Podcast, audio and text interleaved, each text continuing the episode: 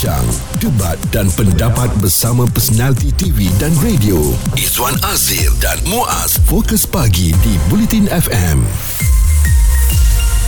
Anda yang sedang dengarkan kami sambil naik uh, perkhidmatan awam ataupun kenderaan awam ni, uh, sila berhati-hati di mana saja anda berada. Sebab ada beberapa kes cabul penumpang ataupun mereka yang menggunakan pengangkutan awam ini telah pun dilaporkan kepada pihak polis. Sebab tu baru-baru ni kami di Bulletin FM ada membawakan satu topik perbincangan ya iaitu bagaimana agaknya um, tahap keselamatan yang disediakan oleh pengendali pengangkutan awam di negara kita ini ianya bukan tentang infrastruktur yang nampak canggih dan moden sahaja tetapi pencahayaan laluan yang uh, selamat dan sebagainya sangat penting kerana uh, inilah antara cabaran mereka yang menggunakan pengangkutan awam untuk sampai ke stesen saja perlu dalam keadaan yang selamat dan setelah menaiki pengangkutan awam itu juga mereka perlu sentiasa dalam keadaan selamat walaupun kita sering dengar kes uh, pencabulan secara seksual yang dilakukan di dalam pengangkutan awam negara kita. Sebenarnya kes ini bukan di negara kita saja, ianya secara global global ya. Memang seluruh dunia juga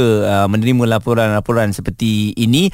Dan uh, ramai juga mangsa dikabarkan uh, tidak mahu membuat laporan polis kerana satu panik, keliru, malu dan juga segan. Dan mm-hmm. satu lagi mungkin malas lah ya nak berpanjangan cerita ni sebab nak kena pergi balai polis dan sebagainya. Tapi kalau individu uh, tersebut tidak buat laporan polis maka mereka yang mencari uh, mangsa ni akan berterusan melakukan perkara sebegitu. Mereka para predator yang suka untuk melakukan sexual harassment ni akan sangat gembira apabila train yang kita nak naiki itu padat macam sardin kerana mereka berpeluang untuk menghimpit kita dan mendekati kita dan dalam ramainya orang yang menggunakan pengangkutan awam pada hari itu tangan mereka mula menjalar ke sana dan ke sini tanpa ataupun uh, dengan kita perasan uh, perlakuan itu dilakukan kepada kita tetapi macam Muaz katakan tadi akibat takut panik malu kita mendiamkan diri sahaja mm-hmm. dan enggan untuk buat kecoh uh, tetapi bila semua orang dah keluar daripada daripada train tu ataupun kita pun dah meninggalkan pengangkutan awam berkenaan baru kita terduduk dan menangis kerana kerana uh, menyedari bahawa diri kita telah dicabul. Okey, mungkin uh, ramai yang beranggapan apa yang kita cerita ni tertumpu kepada wanita saja, tapi awas kepada para lelaki juga uh, yang uh, turut uh, katanya uh, menerima laporan dan juga dikongsikan di Twitter dicabul oleh lelaki sendiri. Dan ini antara kenyataan Ketua Polis Kuala Lumpur uh, Dato Azmi Abu Kasim mengenai kes yang diterima pencabulan dalam pengangkutan awam. Di semua lokasi yang dikendalikan oleh prasarana, uh, kita mencatatkan tidak kurang daripada 261 aduan jenayah. Macam-macam lah. Eh? Apa nama tu, ragut, cabul dan sebagainya. Tahukah anda mana-mana individu yang melakukan gangguan seksual atau mencabul kehormatan merupakan satu kesalahan jenayah di bawah Seksyen 354 Kanun Keseksaan yang uh, sabit kesalahan boleh dipenjara sehingga 10 tahun atau denda atau sebat dan mana-mana dua-dua daripada hukuman tersebut. Jadi tolong ambil langkah yang perlu untuk menjaga kehormatan diri kita apabila menggunakan pengangkutan awam. Bincang, debat dan pendapat bersama personaliti TV dan radio. Izwan Azir dan Muaz Fokus Pagi di Bulletin FM. ZFM.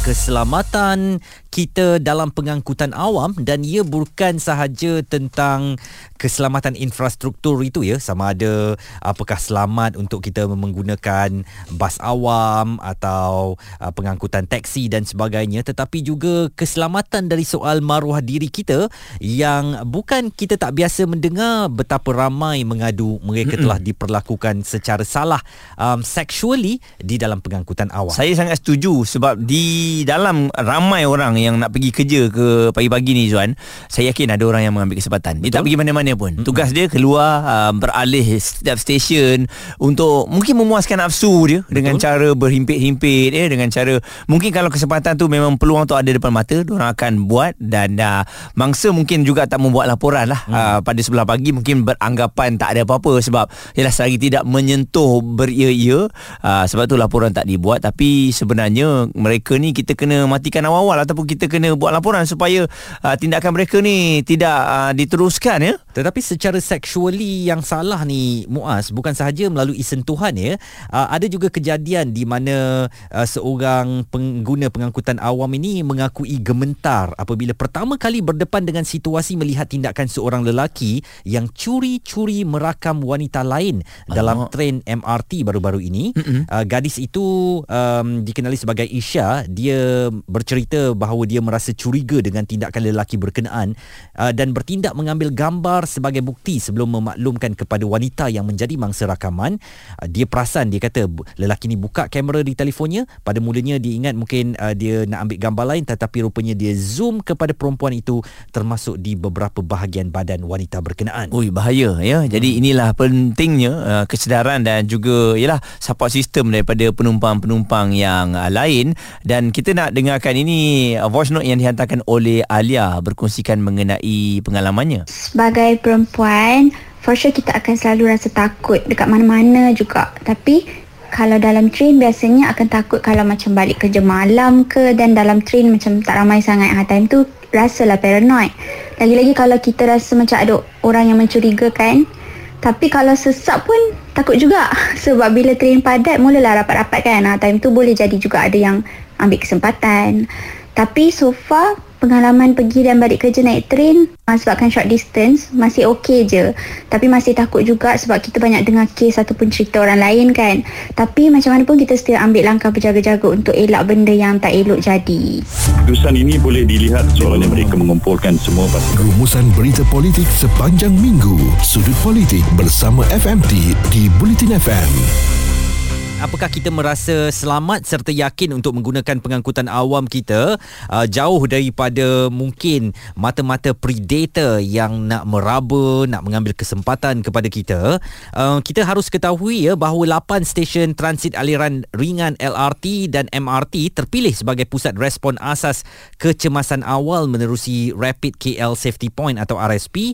Itu kata Ketua Polis Kuala Lumpur Dato' Azmi Abu Kasim yang berterima kasih kepada Prasarana Malaysia Berhad serta Rapid Rail Sendirian Berhad atas kerjasama dengan pihak berkuasa membantras jenayah sejajar hasrat kerajaan mahu menjadikan pusat bandar selamat dan selesa. Kita semua sudah maklum bila kita naik uh, pengangkutan awam ni selalunya kita sibuk dengan telefon kita. Jadi sebab tu kita tak biasa ataupun tak cakna dengan uh, kawasan sekitarnya lah ya. Orang yang ada di tepi kita, apa yang dia buat, dia rakam kita secara curi-curi ataupun uh, tidak ya. Hmm. Jadi sebab itulah kena kurangkan menggunakan telefon bimbit. Tapi kalau benda ni dah jadi, anda telah pun dicabuli ataupun anda rasa seperti ada sesuatu yang berlaku kepada diri anda, kita nak tahu juga dari segi undang-undang apa yang boleh kita lakukan. Betul. Jadi kita nak bawakan pandangan daripada rakan peguam kami Datuk Muhammad Haziq Pile. Datuk, mungkin apa langkah yang boleh diambil sekiranya seseorang terlibat atau menjadi mangsa kepada perilaku tidak senonoh atau tidak sopan uh, ketika berada di dalam pengangkutan awam ni uh, Datuk?